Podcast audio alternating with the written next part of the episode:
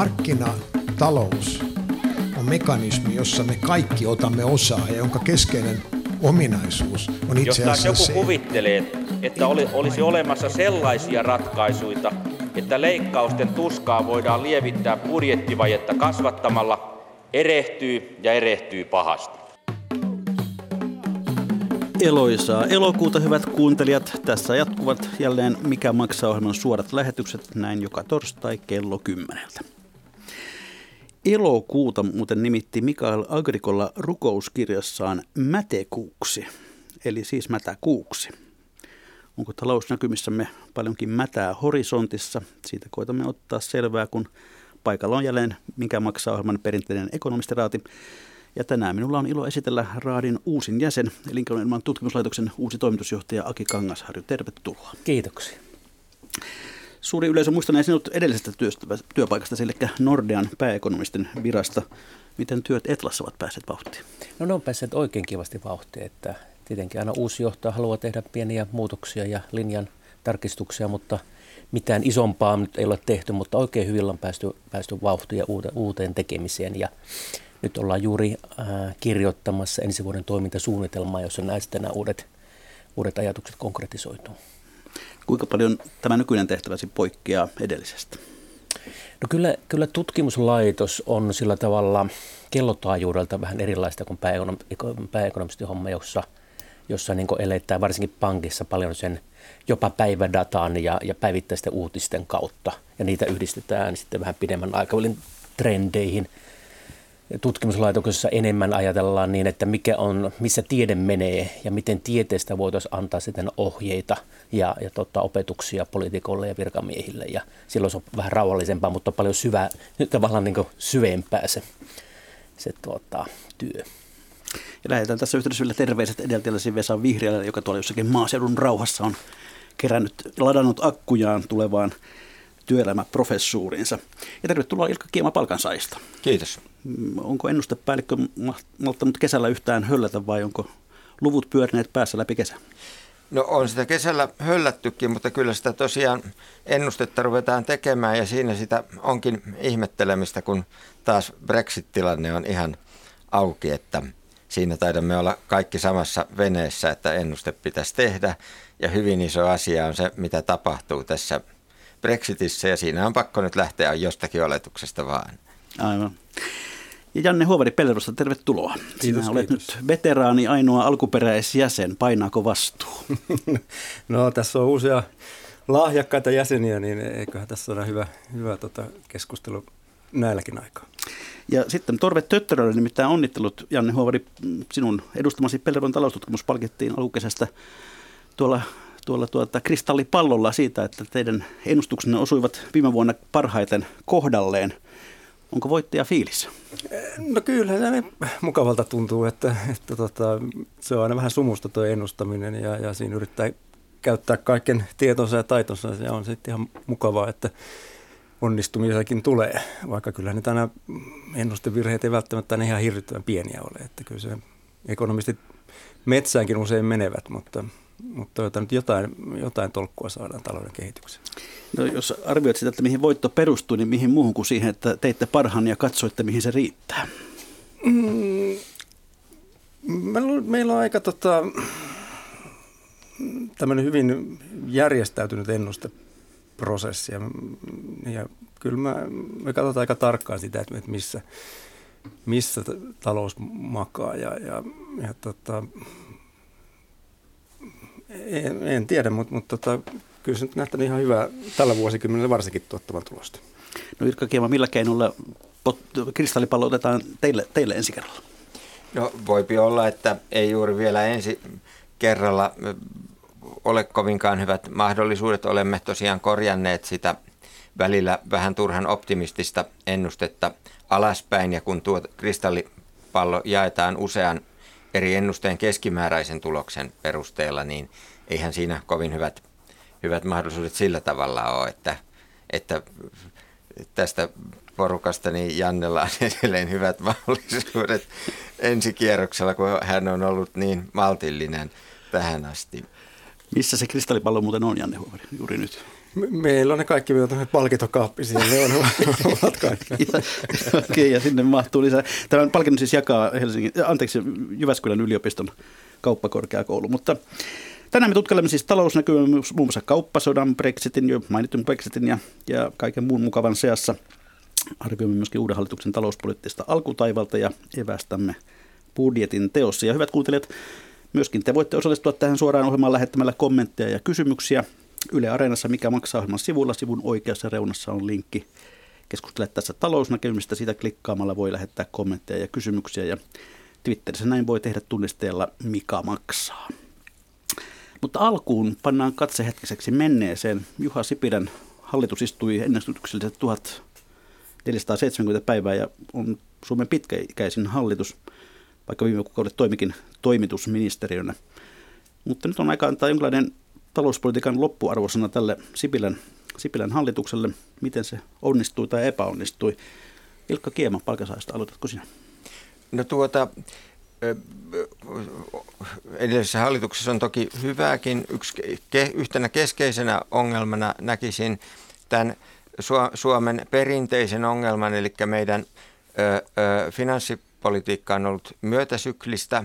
Huonoina aikoina on supistettu, hyvinä aikoina on elvytetty. Ja ikävä kyllä tämä perinnehän on nyt tässä jatkunut edellisenkin hallituksen kaudella, että, että tota, budjettikuri pidettiin tiukkana niin kauan kuin meni huonosti ja sitten alettiin löysäämään, kun alkoi mennä paremmin, että, että se, se on asia, johon ei täysin tyytyväinen voi kyllä olla.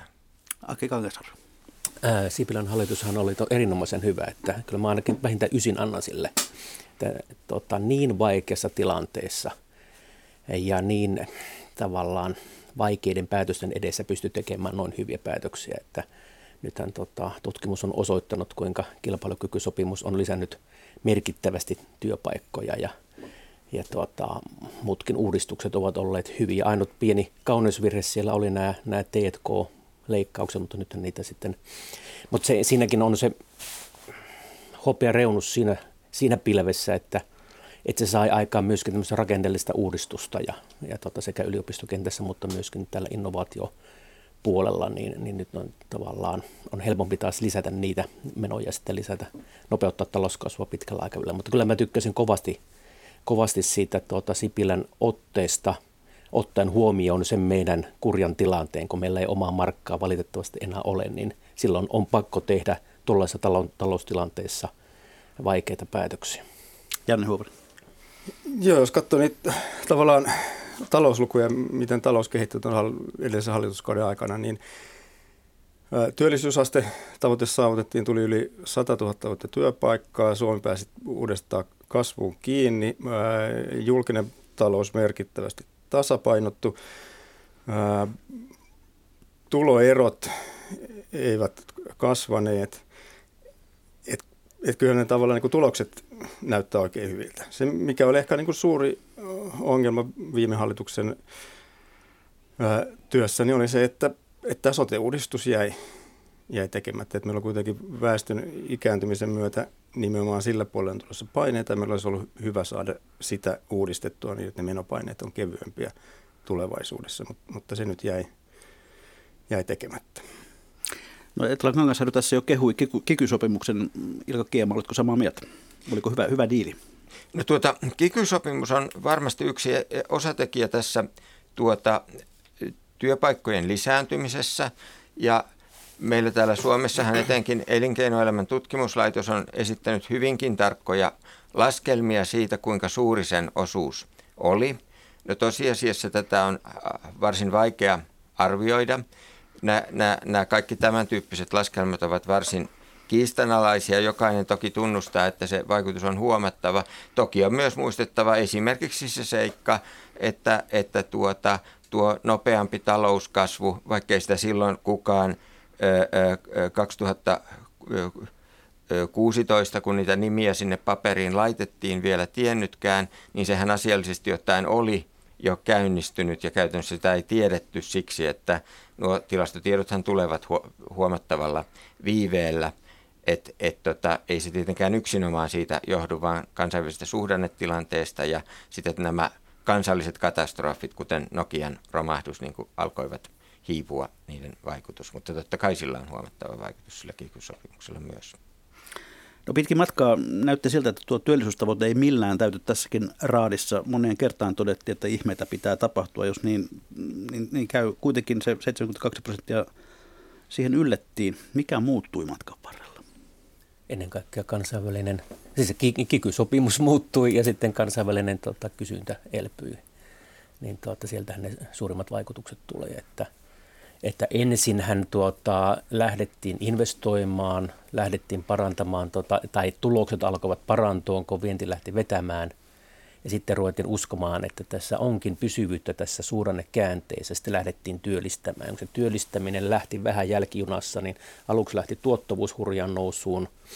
Ja sitten vasta vähän jälkijunassa työllisyys lähti nousuun. Ja, ja siksi me niin kauan oltiin varmoja kaikki ekonomistit varmasti Suomessa, että työllisyystavoite ei täyty, kun, kun se näytti siltä, että on tämmöistä tyypillistä jobless growth-ilmiöitä, jossa tuottavuus kasvaa, mutta ei työllisyys kasva, mutta kyllä se työllisyys lähti nousuun hienosti ja, ja tuota, näin, näin minä tämän näkisin tämän kehityksen, että se on vähän niin kuin pieni viive oli tässä. No onko tässä jotain tiettyä yhtäläisyyttä? Tällä hetkellä yksikään ekonomisti ei, ei usko rinteen hallituksen 75 prosentin työllisyystavoitteeseen. Niinpä.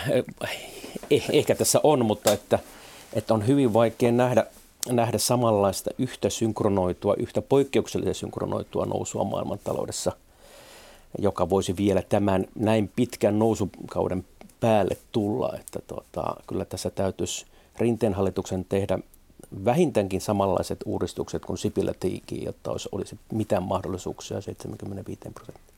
Ja sitten tässä on myös, myös sitten se toki, että, että se on paljon helpompi kasvattaa työllisyyttä, jos on suuri työttömyys. Et nythän meillä on Juuri työttömyysaste näin. laskenut jo itse asiassa aika alas. Ja, ja toki silloin niin edelleen sen työttömyysasteen alentaminen. Ja, ja myös meillä on työvoiman ulkopuolelta tuli aika paljon väkeä tässä niin kuin Sipilän hallituksen aikana. Mutta ei sieltäkään ole odotettavissa nyt niin kuin, tavallaan samanlaista, että niin kuin alempana roikkuvat hedelmät on jo otettu. Että, että sen jälkeen on toki paljon haastavampaa parantaa. Voisi jopa sanoa niin, että, että nyt on jo kaikki helposti työllistyvät töissä. Että on niin kuin vain tuota, sitten jäljellä niitä, jotka vaatii enemmän tota, tukea, että ne pääsevät takaisin töihin. No kuinka hyvä mittari tällainen työllisyysaste itse asiassa on niin kuin talouden menestyksellä siinä mielessä, että siis mehän tiedämme, että siis tilastokeskus tekee otantatutkimuksen, jossa se kysyy, että oletko ollut edes tunnin tällä viikolla töissä – niin silloin pääset jo työlliseksi. Kertooko se silloin niin kuin todellisesta työllistymisestä?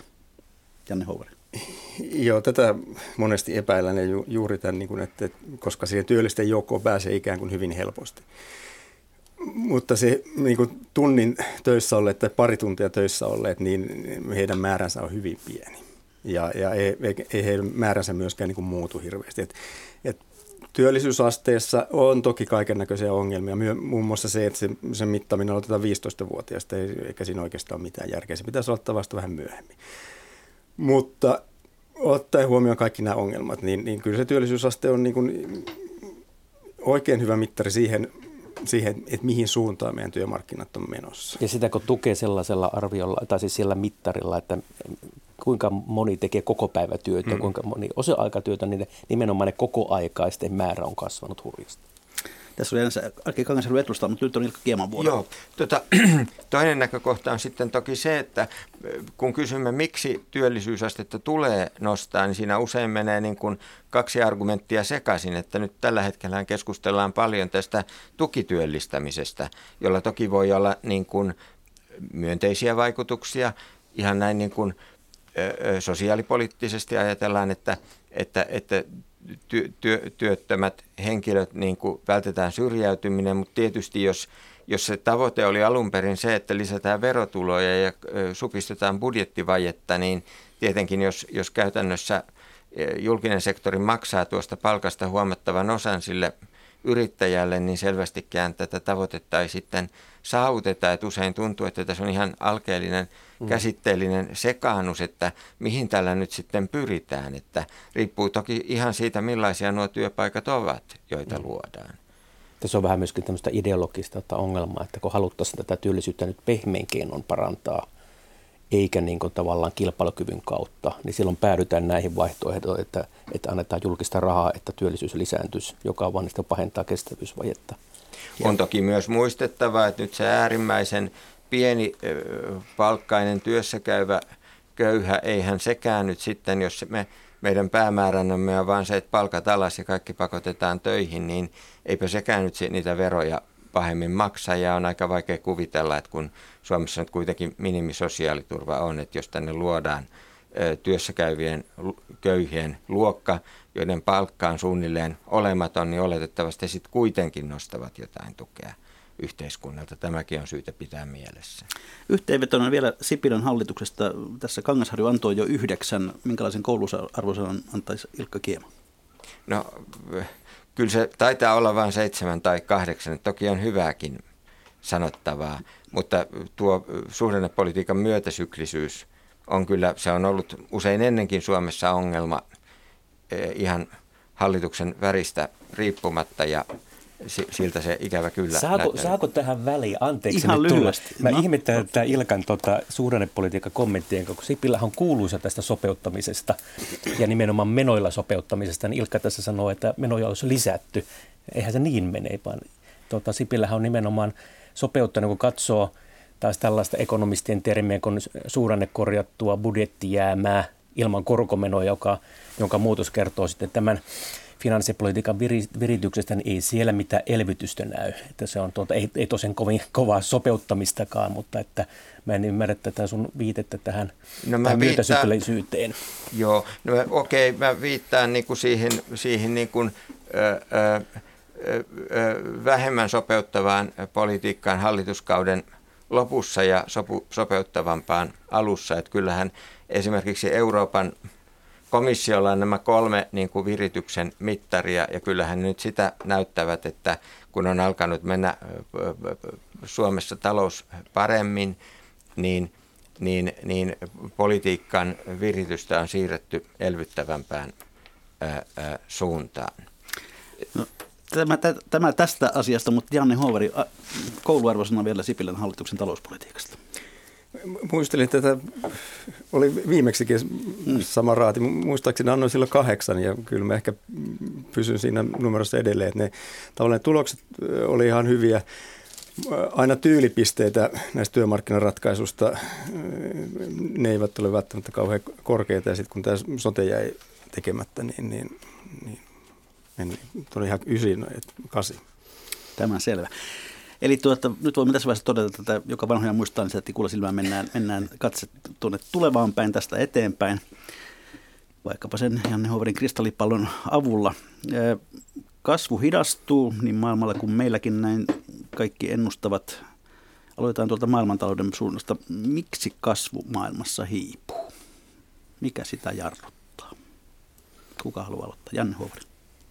No ainakin se tavallaan maailmantaloudessa nyt muuttunut siitä tota, keväästä vielä. Keväällä ää, silloinkin kasvu jo hidastui, mutta nyt on menty selkeästi vielä heikompaan suuntaan. Niin keväällä odotettiin vielä ihan selkeästi, että tota, Brexitissä tulee sopu, ää, Yhdysvaltojen ja Kiinan kauppakiistassa tulee sopu ää, kevään aikana. Ei tullut.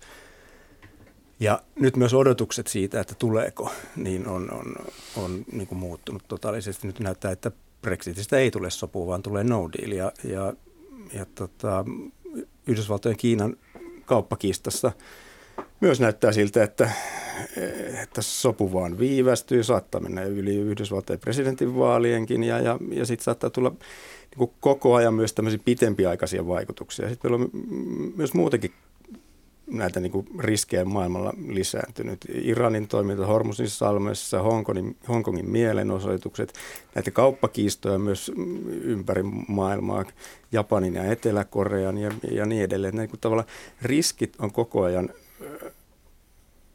maailmantalouden kehityksestä kasvaneet ja, ja, ja se on sitten lisännyt yri, yritysten varovaisuutta ja kuluttajien varovaisuutta. Jaatteko Tianne Huovarin näkemyksen tässä? Kyllä, kyllä, kyllä pitkä, pitkälti, mutta tota, näitä riskejä on aina. Välillä on Pohjois-Korea, välillä on Iran ja näitä ne hmm. riskit. Mä en niin kuin, sillä kauheasti yleisille geopoliittisille riskille antaisi painoa. Eniten minusta suurin syy tulee Kiinan suhdannen luonteisesta talouskasvun hiipu, ja, ja myöskin rakenteellisesta talouskasvun hiipumisesta. Se, että Kiinassa vielä joku vuosi sitten oli vähän pääomapakoja, niiden piti laittaa pääomaan tuota rajoitteita ja hillitä velkaantumista, joka on sellainen kauheasti. Ja kun ne sitä hillitsi, niin rupesi talouskasvu hiipumaan. Ja tämä on semmoinen, mä näkisin tämän fundamenttina syynä, ja siihen kun lisätään sitten tämä Trumpin ja Kiinan välinen kauppasota, niin se on tullut nyt näitä Janne mainitsemia, ennen kaikkea näitä Janne mainitsemia epävarmuustekijöitä siihen tille. Ja, ja tota, nämä, nämä kaksi mä nostosin kärkeen. Tietenkin Brexit on siinä niin kuin, tulee heti hyvänä kolmosen. Ilkka, Ilkka Kiema. Joo, jos kysymyksenä on se, että mistä niin kuin, kuten Janne taisi tässä sanoa, että keväällä niin kuin oli vielä tietty ajatus, että nämä ongelmat ratkeaa ja nyt ne vaan, vaan venyvät, niin se on ehkä ihan oikea tilannearvio tästä, että, että, että, että ainahan se talous on epävarma, mutta ehkä jotenkin on tuntunut, että moni ongelma on kestoltaan rajallinen, että esimerkiksi, että Yhdysvaltain tullipolitiikka muuttuisi niin kuin jossakin suhteessa loogisemmaksi ja voisimme jotenkin ennakoida, että mitä tässä myöhemmin tapahtuu. Samaten Brexitin kohdalla. Ja nyt kun nämä kriisit venyvät, niin, niin se niin kuin tekee siitä poikkeuksellisesta epävarmuudesta pysyvämmän tilanteen. No miten tämä kaikki sitten heijastuu Suomeen, esimerkiksi Brexit? Jos se kova Brexit toteutuu, niin mitä sitä seuraa? Osaako sitä kukaan sanoa? Ei kai sitä kukaan osaa sanoa, mutta että mä luulisin, että ei, ei Brexit niin kauheasti vaikuta, koska nyt on, sitä oli jo lykätty ja näitä poikkeustoimia ja tämmöisiä varautumista on ehditty tehdä. Mä en jaksa uskoa, että siitä ihan kaameita tulee, mutta ennen kaikkea mistä, että miten tämä Suomen näkyy, on, on siinä, kun Eurooppa on kokonaisuutena vientialue ja, ja Saksa on vienyt paljon Kiinaa, kun Kiina hidastuu, Saksa hidastuu, ja kun Saksa hidastuu, se heijastuu koko Eurooppaan ja myös Suomeen, ja siksi Suomen vienti ei enää kasva. Janne Hoide. Joo, joo et, et, sillä Brexitillä en mäkään usko, että sillä ihan niin kuin hirvittävän suurta vaikutusta on. Että et, et ne laskelmat, mit, mitä se niin pidemmällä aikavälillä vaikuttaa meidän talouskasvuun, niin se tai talouteen, niin se on muutamia prosentin kymmenyksiä. Ää, toki meistä kukaan ei tiedä, mitä niin kuin lyhyellä aikavälillä, että tuleeko jonkinnäköistä kaaosta tässä ikään kuin kevä, syksyn aikana. Todennäköisesti ei, mutta mut täytyy siihenkin varautua. Mutta mut sitten juuri näin, että niinku tavallaan tässä koko globaalista talouden kehityksestä ja sitten Kiinan ja Yhdysvaltojen ja, ja tähän niin kuin epävarmuus ja maailman kaupan hidastuminen on nimenomaan vaikutus siihen Saksaan. Ja Saksaan itse asiassa samalla tavalla kuin Kiinaan, niin Saksassa oli jo ennen näitä niin kuin tavalla ongelmia, oli myös tämän niin suhdanteen hidastumista. Et, et Saksassa talouskasvu alkoi ja hidastui osittain myös sen takia, koska siellä resurssit alkoi olla niin kuin täyskäytössä. Ja sitten nämä auto, autorekisteröintiongelmat, ongelmat. nämä ilmastopolitiikan Kyllä. kytkeytyminen tähän hidasti myös Saksaan. Joo. Jos te olisitte sellaisen suomalaisen firman toimitusyhtiö, jonka päävientimaa on Iso-Britannia, niin miten te varautuisitte tähän Brexitiin? Mitä, m- miten etsiä uusia markkinoita vai mitä, mitä pitäisi tehdä? Niin, tota, siis firma, joka vie sinne vai jolla on tuotantoa siellä, koska ne on kaksi eri asiaa. Että Jos tota... lähdetään sitten, se on firma, joka, jonka päämarkkina-alue on siellä. Suomalainen firma. No se kuitenkin niin kuin pidemmällä aikavälillä, että, että, että kyllähän se kauppa onnistuu Britanniaan tämänkin jälkeen ja, ja se tariffi, joka siihen tulee, niin suurimman osalla tuotteista ei se nyt ihan hirvittävän korkea. Että se, miten niin täytyy sitten varautua, niin on tämä siirtymäaika. Että, että jos viranomaiset eivät val, niin kuin, ei ole valmistautuneet ää, tähän niin kuin prosessiin, niin siitä saattaa tulla kaiken näköisiä ruuhkautumisongelmia ja muut, mutta niin kuin pidemmällä aikavälillä niin, niin kyllä se kauppa sinne edelleen onnistuu. Toki sitten varmaan hintoja joutuu vähän muuttamaan tariffien takia. Ilkka Kema. Joo, mä en ehkä kommentoi tätä nyt firman toimitusjohtajana, mutta, mutta olen ihan samaa mieltä kuin Janne siinä, että kyllä se merkitys tällä Brexitillä on enemmän siitä epävarmu, siis niin kuin tämän yleisen vaikutuksen kautta, epävarmuuden kautta, että tässähän on niin kuin samantyyppinen asia tässä Yhdysvaltain ka- kauppasodassa, että jos me nyt katsomme, että että kuinka suuri osa suomalaisista yrityksistä konkreettisesti kärsii näistä tulleista, niin sieltähän saadaan hyvinkin pieniä lukuja. Esimerkiksi Elinkeinoelämän keskusliitossa on tehty tällaisia laskelmia, joista tulee ulos varsin pieniä lukuja, että mikä se niin kuin konkreettinen vahinko on Suomen vienille, että kun se sieltä epävarmuudesta ja yleisestä talouden supistumisesta tulee. Sitten mä, mä tota, varmistaisin raaka-aineiden ja välituotteiden saatavuuden, eli miettisin vähän, kasvattaisin varastoja ja, ja sitten tuota, nyt jos uskoo lokakuun loppuun tällaisena päätöspäivänä, niin tuota, tuota, varautuisin punnan heilahteluihin, eli suojaisin vähän valuuttaa ja, ja tuloja sitä kautta, että, että kyllä se varmaan tuosta varasto, varastopuolesta mä lähtisin liikkeelle. No kun me emme pysty suoraan vaikuttamaan näihin kaunis hiuksisiin herroihin, eli me emme, emme voi tuota Boorista pakottaa, pakottaa sopimukseen, eikä, eikä myöskään Trumpia ja Kiinaa, Kiinaa sopimukseen, niin mitä muuta voisi olla tehtävissä, että tällainen vahvemman kasvun aika palaisi? Vai no odotamme, nyt, odotammeko vain aikoja parempia? No nythän keskuspankit jo tekee paljon, että nyt jo Fed laski korkoja Jenkeissä, Euroopassa ollaan luvattu, että tota, on, on hyvin todennäköistä, että Euroopan keskuspankki aloittaa rahan painamisen jälleen, jälleen syksyllä ja, ja, ja, ja jos tilanne pahenee, niin korkoja lasketaan edelleen. Että kyllähän politiikkapuolella jo tehdään. Ja tuota, se on varmaan se paras, paras tapa että tällä, tässä tapauksessa edetäkin, että, tuota, että keskuspankit sitten reagoi. Ja, ja tuota, kyllä nämä on myös tämmöisiä syklisiä juttuja, että, että nythän toisaalta me voitaisiin myös, jos oletettaisiin, että saataisiin kauppasopu aikaiseksi – niin silloinhan Kiinan elvytys, joka on päällä, niin sen annettaisiin vaan vaikuttaa, koska se nyt jo vaikuttaa, se jo nähdään, että se on, se on auttanut Kiinan kasvua, niin kyllä se kasvu sieltä palaisi. Janne Huopari. Joo, mutta todennäköisesti rahapolitiikan vaikutus tässä tilanteessa on aika heikko. Meillä on nyt jo tota, korot hyvin matalana. Että jos euroalueen talouskasvu edelleen tästä hidastuu, niin, niin kyllä meidän täytyisi myös käyttää sitä aktiivisesti finanssipolitiikkaa euroalueella, eli, eli lisätä julkisia menoja ja tai investointeja.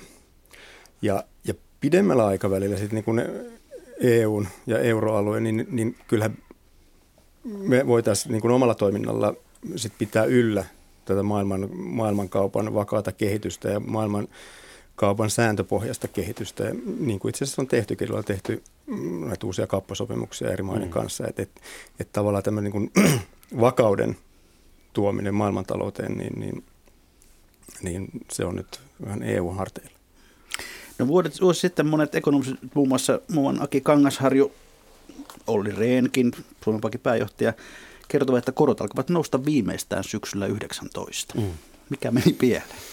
Kauppasota meni pieleen ennen kaikkea. Nämä, nämä tota, just mistä äsken puhuttiin, niin ne meni, ne meni pieleen. Että, että tota, eihän se sen kummempaa tarvi, mutta jos, jos ei olisi tullut näitä uusia häiriöitä, niin, niin ihan se olisi käynyt. Nythän tämä on uskomaton tämä tilanne, että, että Euroopassa riskitön korko, joka, joka on tota Saksan valtiolainojen korko, niin se on miinuksella 30 vuoteen asti. Eli Saksan 30 laina on jo miinuksella, että tämä on niin kuin aivan poikkeuksellinen tämä tilanne.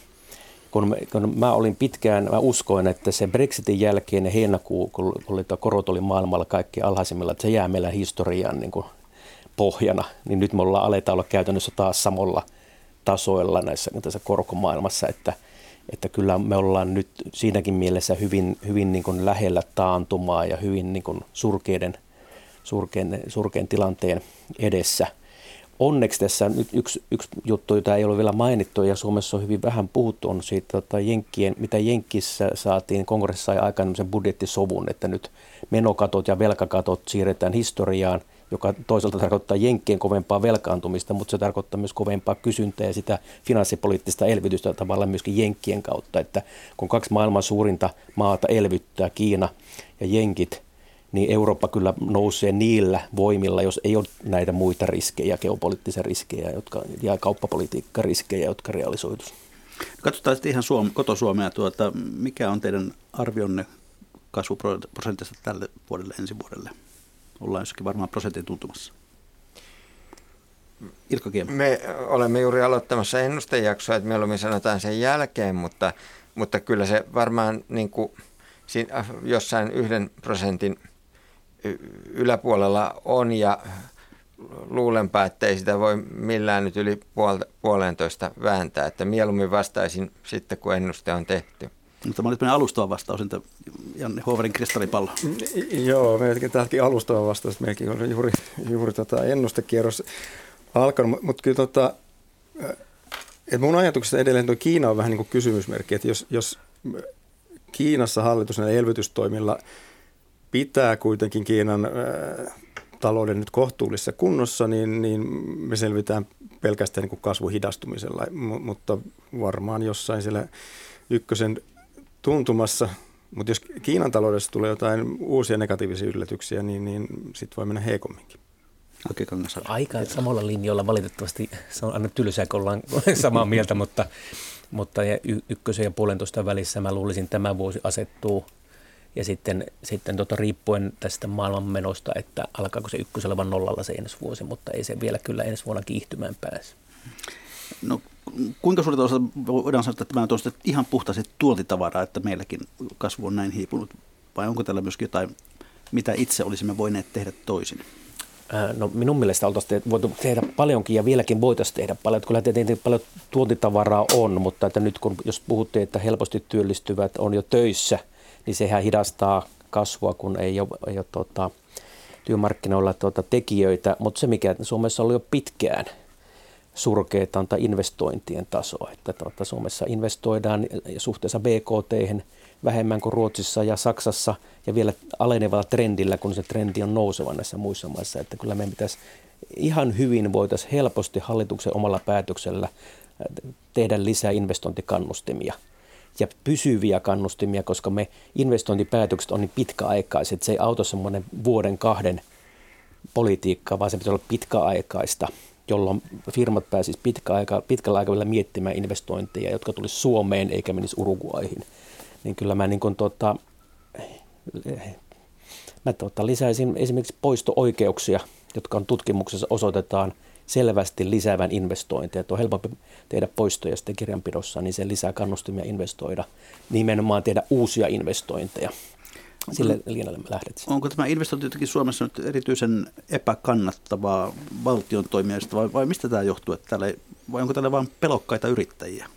Ilkka Kiema. No mä pidän tätä nyt aika kärjistettynä, että investointien yleinen taso olisi niin heikko, että, että tuota, jos me otetaan kriteeriksi vaikka, vaikka kone- ja laiteinvestoinnit, jotka on tällainen selkeästi muuta kuin asuntorakentaminen tai muu vastaava, joka ei sillä tavalla liity yritystoimintaan, niin ymmärtääkseni jaettuna BKT se suhdeluku on pitkään ollut Suomessa jotain 4 ja 6 välillä ja nyt se on jotain yli 5 ja se ei ole sinänsä mikään poikkeuksellisen alhainen, että nuo hurjat kasvun, voimakkaan kasvun vuodet joitakin vuosia sitten tekee sen, että nyt saadaan hyvin pieniä lukuja. Ja jos me katsomme kaikkia investointeja, rakennusinvestoinnit mukana, niin niin sittenhän tietysti se, että on odotettavissa, että ensi vuonna asuntorakentaminen hyytyy, niin, niin, niin se tietysti vetää sen koko luvun alaspäin, mutta kyllä mä tätä vähän kärjistettynä pidän, että, että Suomeen ei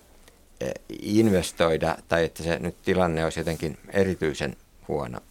No, okay, me, me täällä, meillä täällä, täällä on Ilkan kanssa taas eri tilastot, mutta jos katsotaan semmoisia tilastoja, joissa voidaan samalla tavalla verrata Ruotsiin ja Saksaan, niin kyllähän meillä on selvä ero ja, ja se trendi on huono. Ja siihen kun lisätään koneisiin ja laitteisiin vielä T&K, joka meillä niin menee alaspäin, on mennyt pitkään eikä vieläkään nouse, niin nämä on ne molemmat tuotantopotentiaalia lisääviä palikoita, niin, niin kyllähän se surkealta näyttää. No mitä Kiemo vastaa? No sen kommentin vielä esitän, kun ei ole tilastot esissä, eivätkä radiokuulijat niitä nyt ikävä kyllä näkisi, jos me ruvettaisimme niitä katselemaan erilaisia käppyröitä, mutta sen voi tässä toki sanoa, että tuo T&K on voimakas supistuminen, josta puhutaan, niin sehän tulee niin kuin suurelta osin sähkö- ja elektroniikka-alan yksityisen sektorin T&Ksta, ja siinä on kyllä iso rooli tällä Nokia vaikutuksella, että jos me jätämme pois tuon yhden osa-alueen sähkö- ja elektroniikkateollisuus, minkä verran siellä tehdään T&Kta, niin eihän se niin kuin tämä erityinen romahdus ole todellinen. Totta kai se on totta, että olisi hyvä kuin olisi enemmän T&Kta. Janne Huoveri, haluatko sanoa vielä viimeisen sanan tästä asiasta? Joo, meidän niin tavallaan pitkä linjahan meidän investoinnissa on se, että me silloin ennen 90-luvun lamaa niin meillä investoitiin ihan hurjasti. Ja silloin Matti Pohjalla lanseerasi tehoton pääoma, että, tota, että meillä investoidaan ihan liikaa. Mutta Janne, siitä on 30 vuotta. Joo, sit sen, jäl, sen jälkeen tota, meidän investoinnit laski, laski tota 90-luvun laman jälkeen. Ja sitten mietittiin, että onko niitä liian vähän kone- ja laiteinvestointeja. Mutta silloin meillä nousi nämä tota, T&K-investoinnit, että et me investointiin tavallaan osaamiseen, ja, ja se oli nimenomaan pitkälti Nokian ansiota. Ja silloin se oli ikään kuin ok, että meidän talouden tota, rakenne on muuttunut niin, että nyt me ei tarvitakaan enää näitä niin kuin kone- ja laiteinvestointeja, vaan me investoidaan osaamiseen. Mutta sitten kun hävisi tota Nokia tai iso osa siitä, niin meillä laskikin nämä T&K-investoinnit. Ja nyt meillä on kummatkin ovat, matalaa, sekä nämä osaamisinvestoinnit että kone- ja laiteinvestoinnit. Ja, ja kyllä mä vähän jaan tämän ongelman, että, että, että, että kyllä meillä vähän matala. Että meillähän investoidaan itse asiassa paljon rakentamiseen, että, mm. että siinähän meillä, me ei olla ollenkaan niin kuin heikolla, mutta, mutta kone- ja laiteinvestoinnit ja osaamisinvestoinnit, mikä se sitten syy on, ehkä tuolla poisto-oikeuksilla voisi vaikuttaa, mutta kyllä mä luulen, että siihen vaikuttaa myös se, että meillä tota, Meillä on näköpiirissä kuitenkin työikäisen väestön väheneminen, eli täällä välttämättä ei ole mm, niin paljon hyviä tota, investointikohteita. Ja sitten toinen se niin kun siihen osaamiseen, sitä taas jarruttaa se, että meidän nuorten koulutusasteen nousu on pysähtynyt. Muualla mennään edelleen ylöspäin. Meillä on pysähtynyt. Meidän niin näköpiirissä myös se, että niin osaavan työvoiman tarjonta on tulevaisuudessa heikko ja silloin ei välttämättä kannata tänne investoida. Hyvät kuuntelijat, kuuntelette ohjelmaa Mikä maksaa, jossa tällä kertaa koolle jälleen ekonomisti Raatimme puimassa talouden näkymiä. Paikalla äsken äänessä ollut ennustepäällikkö Janne Huovari Pellervosta, ennustepäällikkö Ilko Kiema palkansaajista ja jätän toimitusjohtaja Aki Kangasharju. Sitten pari sanaa uudesta hallituksesta. Rinteen hallitus aloitti toimintansa tässä kesälomien varjossa ja varmaan kovin voimakkaasti me voidaan sen tekoja vielä arvioida, mutta suunnitelmia ehkä kuitenkin. Miltä nämä Rinteen hallituksen talouspoliittiset ensivedot teistä näyttävät? Kuka haluaa aloittaa? Kangasharju kuopii suorastaan. Mä yritän malttaa aina välillä tuota, mieleeni, mutta nyt jos ajatellaan, niin kun, mistä hallitusohjelma lähtee liikkeelle normaalista talouskasvusta, ja väiteltiin, että oliko se nyt kaksi prosenttia vai mitä se on, mutta siis, että ei tule taantumaa niin tota, siinä, siinä maailmanajassa niin palataan tähän Ilkan alussa puhumaan tähän tota, myötäsykliseen talouspolitiikkaan, että hyvänä aikana lisätä menoja, eikä tuota, pidetä huolta kestävyysvajeen sulattamisesta. Että se on siinä, siinä mielessä niin kuin talouspoliittisesti väärä, väärin, tota, täysin, täysin väärän suuntaista politiikkaa. Mutta sitten jos käykin niin, että tulee taantuma – niin, niin hallitusohjelma ei millään tavalla ole varautunut siihen, että tämä, nää, nää, varsinkaan näistä tulevaisuus, niin sanotuista tulevaisuusinvestoinneista luovuttaisi, vaan että joka tapauksessa omaisuutta myydään ja käytetään. No, mutta jos tulee taantuma, niin kaikki omaisuusarvothan romahtaa, jolloin pitää joko myydä paljon enemmän tai sitten luopua näistä, näistä tota, näistä satsauksista, jotka saattaisi olla hyväkin sitten taantuman aikana tehdä. Että tuota, tässä on sillä tavalla paljon talouspoliittisesti ongelmallista ajattelua. Janne Huovari. Mä itse asiassa pitänyt siinä niin ikään kuin suurta linjaa talouspoliittisena tai suhdannepoliittisena ongelmaa, että, se, niin kuin, että tehdään toimia, jolla nostetaan ö, työllisyysastetta, eli lisätään kapasiteettia, ja tehdään tulevaisuuden investointeja, joilla myös lisätään kapasiteettia. Mun mielestä ne on ihan ok tehdä myös niin kuin nousukaudella ja, ja, ja jos varaudutaan siihen tulevaan ää, ikääntymiseen, niin nyt on hyvä aika tehdä tulevaisuusinvestointeja. Se ongelma ennemminkin tässä niin kuin hallituksen politiikassa on se, että ää, ne keinot sen työllisyysasteen nostamiseen ovat aika ainakin toistaiseksi keveitä – ja ne tulevaisuusinvestoinnit äh, eivät ehkä ole oikein investointeja ja eikä ne välttämättä tulevaisuuteenkaan vaikuta. Mm, eli, eli tässä niin kuin, mun mielestä se ikään kuin suuri linja ja tarina on ihan ok ja, ja mun mielestä hyväkin. Se, että mi- miten se toteutetaan, niin se on suurempi ongelma. Mä laskeskelin siitä kolmesta miljardista, niin siitä on ehkä Sitä on selvemmin ehkä 300 miljoonaa on selviä, selviä tuleva, siis 10 prosenttia, eli jossa T&K-rahoita lisätään, VTT pääomitusta tulee ja ne on selviä, että ne ainakin niillä on potentiaalia lisätä talouskasvua pitkällä aikaa. Sitten siellä on toinen semmoinen ehkä 400 miljoonaa sellaista, jotka kansantalouden tilinpidossa voisi ehkä olla investointeja vaikka kansallisteatterin tota, peruskorjaus, joko rakentamista. Mutta siinä on semmoinen pari miljardia, jotka on selviä menolisäyksiä, eikä niin kuin investointeja. Tämä on kyllä tämä, siinä mielessä tämä Jannen huomio on tota, osuva. Meillä tämä sanapari T&K on täällä nyt vilahdellut. Avataanpas vielä kerran, mikä se T&K onkaan, tai Janne kumpi vaan. Tutkimus- ja kehitysmenot. Juuri näin.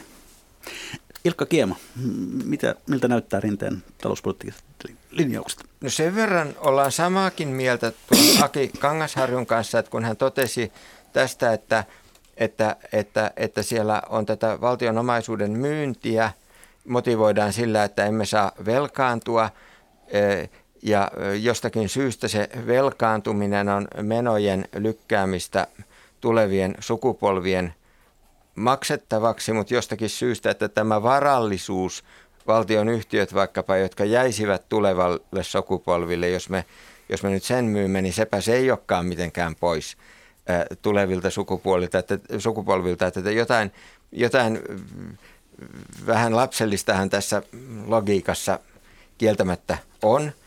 Et toki tässä on sitten meistä riippumattomia seikkoja, että meillä velkaantumista ehkäisee paitsi, paitsi Suomen valtion omat ratkaisut, niin, niin Euroopan ää, talouden ohjausjärjestelmä, joka tietenkin estää meitä velkaantumasta silloinkin, kun saamme hyvin edullista luottoja, tai olisi kenties muuten järkevää. Jos mä sen vielä sanon, että, että tosiaan kun tätä työllisyystavoitetta kritisoidaan, niin, niin useinkaan ei sitä kiinnitetä huomiota siihen, että sehän todellakin on rakenteellinen tavoite. Pitäisi olla voimassa normaaleissa olosuhteissa ja käytännössähän meidän tulee olemaan äärimmäisen vaikea edes mitata sitä, missä määrin se on toteutunut, koska nyt on poikkeuksellisen huono aika ja voidaan todeta, että tuo 75 prosenttia heikompi työllisyysaste kiistatta osin johtuu tuosta tavallista heikommasta tilanteesta ja kuka sitä nyt sitten mittaa, että kuinka paljon.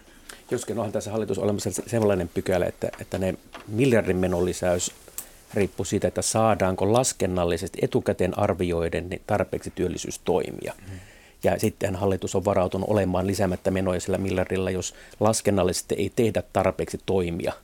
Ja ensimmäinen tarkistuspiste on sitten jo ensi syksynä, että onko niitä toimia niin kuin suunnitteilla. Ja siinä mielessä, siinä mielessä kaikki se työllisyys arviointihan ei perustu siihen työllisyysasteeseen, vaan myöskin niin tähän laskennalliseen etukäteisarviointiin, että onko nyt putkessa sellaisia uudistuksia.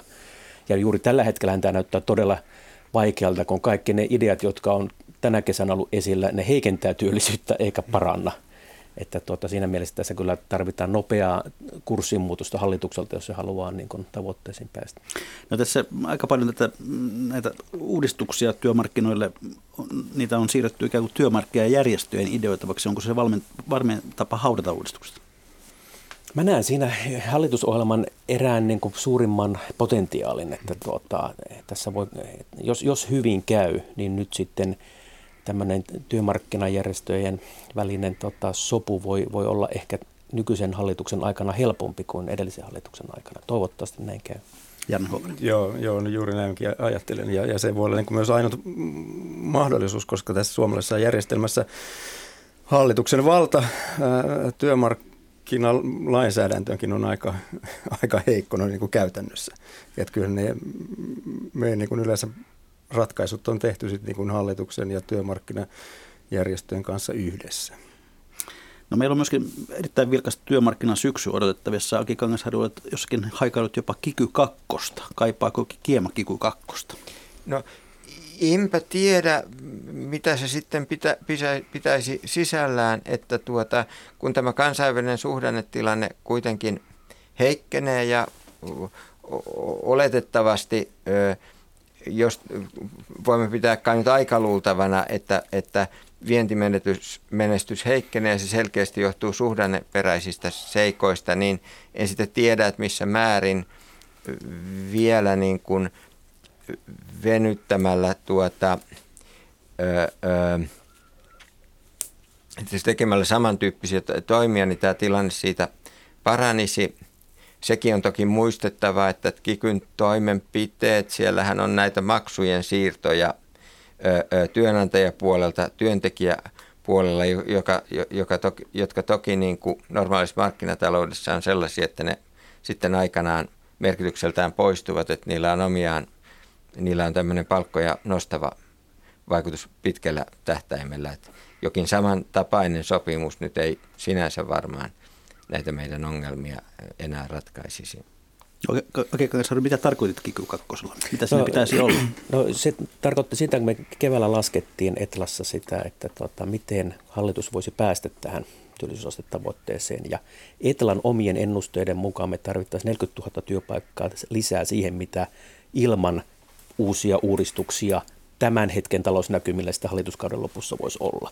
VM on pessimistinen, ne, ne, to, niiden mukaan tarvitaan 60 000 työpaikkaa. No meillä laskemme on 40 000, ja sitten me katsotaan niitä uudistusehdotuksia, joita viime hallituskaudella oli, oli niin esimerkiksi eläkeputken poistaminen tai, tai tuota, kotihoidon tuen vähentäminen ja, ja tällaiset uudistukset. Jos me niitä katsotaan sillä reunaehdolla, että kestävyysvaje ei pahene, niin, niin tuota, on, on tuota, ehkä tehtävissä puolet tästä tavoitteesta, eli 20 tonnia. No mistä se toinen 20 tonnia tulee hallitukselle? No se tulee siitä, mistä viime hallituskaudella eli kikystä. Eli me tarvittaisiin tällaisessa katsantokannassa, jotta ei tarvitsisi niin paljon tehdä vaikeita, hirveän vaikeita työmarkkinauudistuksia, niin se helpottaisi sitä tavoitetta, kun tehtäisiin siihen jonkunlainen kiky rinnalle. Ja tämä oli ehkä tämä laskelma osoitus siitä, että kuinka kova tämä hallituksen tavoite on, ei varsinaisesti sitä, että nyt me vaadittaisiin tästä kiku kakkosta Etelässä. Janne Houri, mille, mille sinä odotat työmarkkinasyksyä? No, äh, vähän itse asiassa huolestuneen mielin siinä mielessä, että kun meillä on tota, talouskasvu hidastumassa ja nyt mitä ensimmäisiä tietoja tänä, tältä vuodelta Saksasta tullut. Saksassahan käy niin, että vaikka siellä on sovittu jotain palkankorotuksia, niin siellä liukumat voi olla myös alaspäin. Eli sitten maksetaankin pienempiä korotuksia, kun meillä ne on aina niin kuin päälle ja, ja meillä välttämättä ei reagoi niin kauhean nopeasti työn hinta sen kysynnän muutoksiin Saksassa esimerkiksi ja monessa muussa maassa paljon nopeammin. Ja, ja nyt kun meillä on vähän tämmöistä niin kuin ilmaa, että kilpailukykysopimus ja muitakin edellisen hallituksen aikana tehtyä ratkaisua on jääneet vähän kaivertamaan, että nyt täytyisi saada ikään kuin kompensaatio siihen, niin, niin, niin nyt välttämättä ei ole ihan kauhean hyvä aika kompensoida. Hmm. No katsotaan lähitulevaisuuteen. Ensi viikon perjantaina odotetaan valtiovarainministeriön julkistavan oman budjettiesityksensä ensi vuodelle. Ja sitä seuraavat sitten nämä perinteiset neuvottelut eri ministeriöiden kanssa ja ja hallituksen varsinainen budjettiriihi tällä tietoa sitten joskus syyskuun puolessa välissä. Minkälaisia odotuksia teillä on tämän ensi vuoden budjetin suhteen? Ilkka Kiema. Joo, tuon vaikea kysymys, että hallitushan on tosiaankin sitoutunut näihin menojen su, su, su, niin kuin, vahvoihin tasapainottamistavoitteisiin ja aika riitaisaltahan se vaikuttaa, että mä en mitään hirveän konkreettista arviota esittäisi, miten tuon budjetin kanssa käy. Janne Huovari. No, no ensinnäkin odottaisin, että konkreettisia tota, esityksiä toimii tämän työllisyyden, työllisyysastetavoitteen saavuttamiseksi. Että nähdään, mitä niin kuin konkreettista sinne saataisiin lisää. Ja sitten niin kuin oikeastaan tämän finanssipolitiikan saralla, niin kyllä mä toivoisin, että hallitus rupesi valmistautumaan siihen, että, tota, että jos meidän kasvu hidastuukin vielä odotettua nopeammin, että mitä me tehdään sitten sille, että, että, että, että hallitushan voi ajotuksella myös vähän pelata, että, että tehdään sitten niin kuin etupainotteisesti menojen lisäyksiä esimerkiksi, niin että me pystytään sitten elvyttämään talouskasvua Suomessa, jos suhdanne osoittautukin odotettua vielä heikommaksi.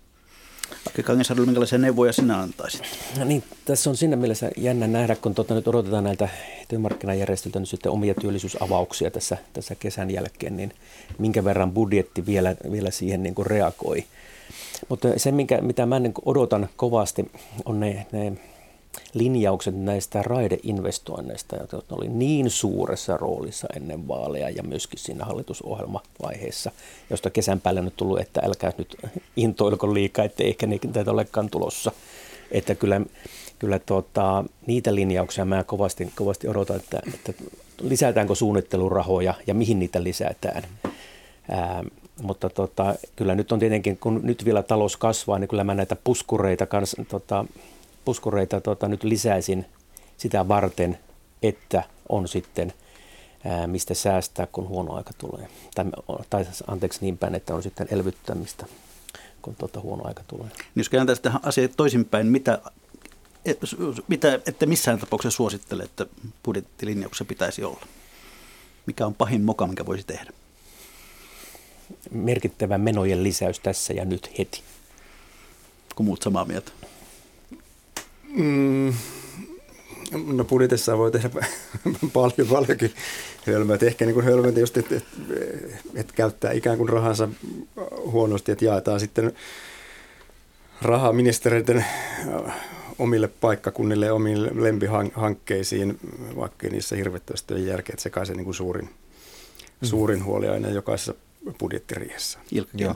No tuota, tota, e, tosiaan mogauksia on monenlaisia. Itse nyt sentään sitä menojen lisäystä pistäisi sinne niin kuin kärkipäähän, että mitä on hölmöintä, mitä voi tehdä, että nyt tosiaankin olemme menossa tota, taantumaan ja näissä olosuhteissa tota, tietysti finanssipoliittinen elvytys voi olla ihan peria, perusteltua, siitä Janne jo puhuikin, varsinkin kun nyt saamme erittäin edullista ö, luottoa, millä sitä rahoittaa. Että tässä niin kuin yhtenä ongelmana tosiaan tulee vastaan tämä tietysti Euroopan ö, unionin talouden ohjausjärjestelmä, joka on niin kuin tämmöinen one size fits all systeemi, että me emme voi nyt ollenkaan järkevästi tätä miettiä, että jos me suomalaiset nyt saadaan käytännössä ilmaiseksi rahaa, rahaa lainaan – niin järkeväähän se olisi esimerkiksi investointeja, sellaisia investointeja, jotka voisi jättää myöhempäänkin, niin nyt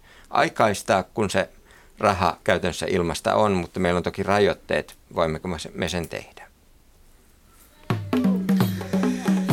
Ja näin, hyvät kuuntelijat, olemme jälleen siinä kohtaa lähetystä, että on legendaaristen viikon talousviisauksien ja talousvinkkien aika. Ja mies kristallipallon takaa saa aloittaa. Janne Huovari, mitä viisastelet tai vinkkaat?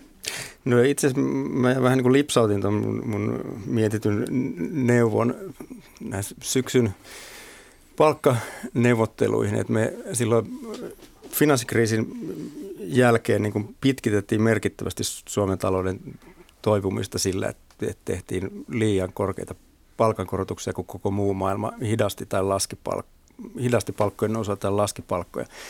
Niin nyt ei pidä tehdä samaa samaa virhettä, että nyt ei ole korjausten aika, vaan pitää katsoa, mitä ympärillä tapahtuu. Ilkka Kiema, tiivisti. Joo, jos mä sanon sen, minäkin taisin sanoa sen vinkkini jo tuossa kertaalleen, kun puhuimme tuosta politiikasta, jossa valtion omaisuutta myydään. Jos mä kiteytän sen pointin uudestaan vielä näin, että se, että valtion omaisuutta myydään velanoton sijasta on rahan siirtelemistä taskusta toiseen. Et Eli älkää myykö valtionomaisuutta, se oli varmaan se. Aki Kangesharju. Mun, mun vinkki tulee kotitalouksille, tavallisille perheille ja yrittäjille, yritysjohtajille. Nyt on synti olla ottamatta velkaa, koska, vela, koska korot pysyy nollassa todella pitkä. Kiitoksia Aki Kangasharju Etlasta, kiitoksia Janne Huovari Pellervosta, kiitoksia Ilkka Kiema Palkansaajista. Ja hyvät kuuntelijat, voitte lähettää omia vinkkejä ja viisauksia jälleen minulle sähköpostilla osoitteeseen juho väliviiva.pekka.rantala.yle.fi tai postilokero 793024 Yleisradio. Kiitoksia hyvät herrat, kiitoksia kuuntelijat. Mikä maksaa, sitä me ihmettelemme jälleen viikon kuluttua.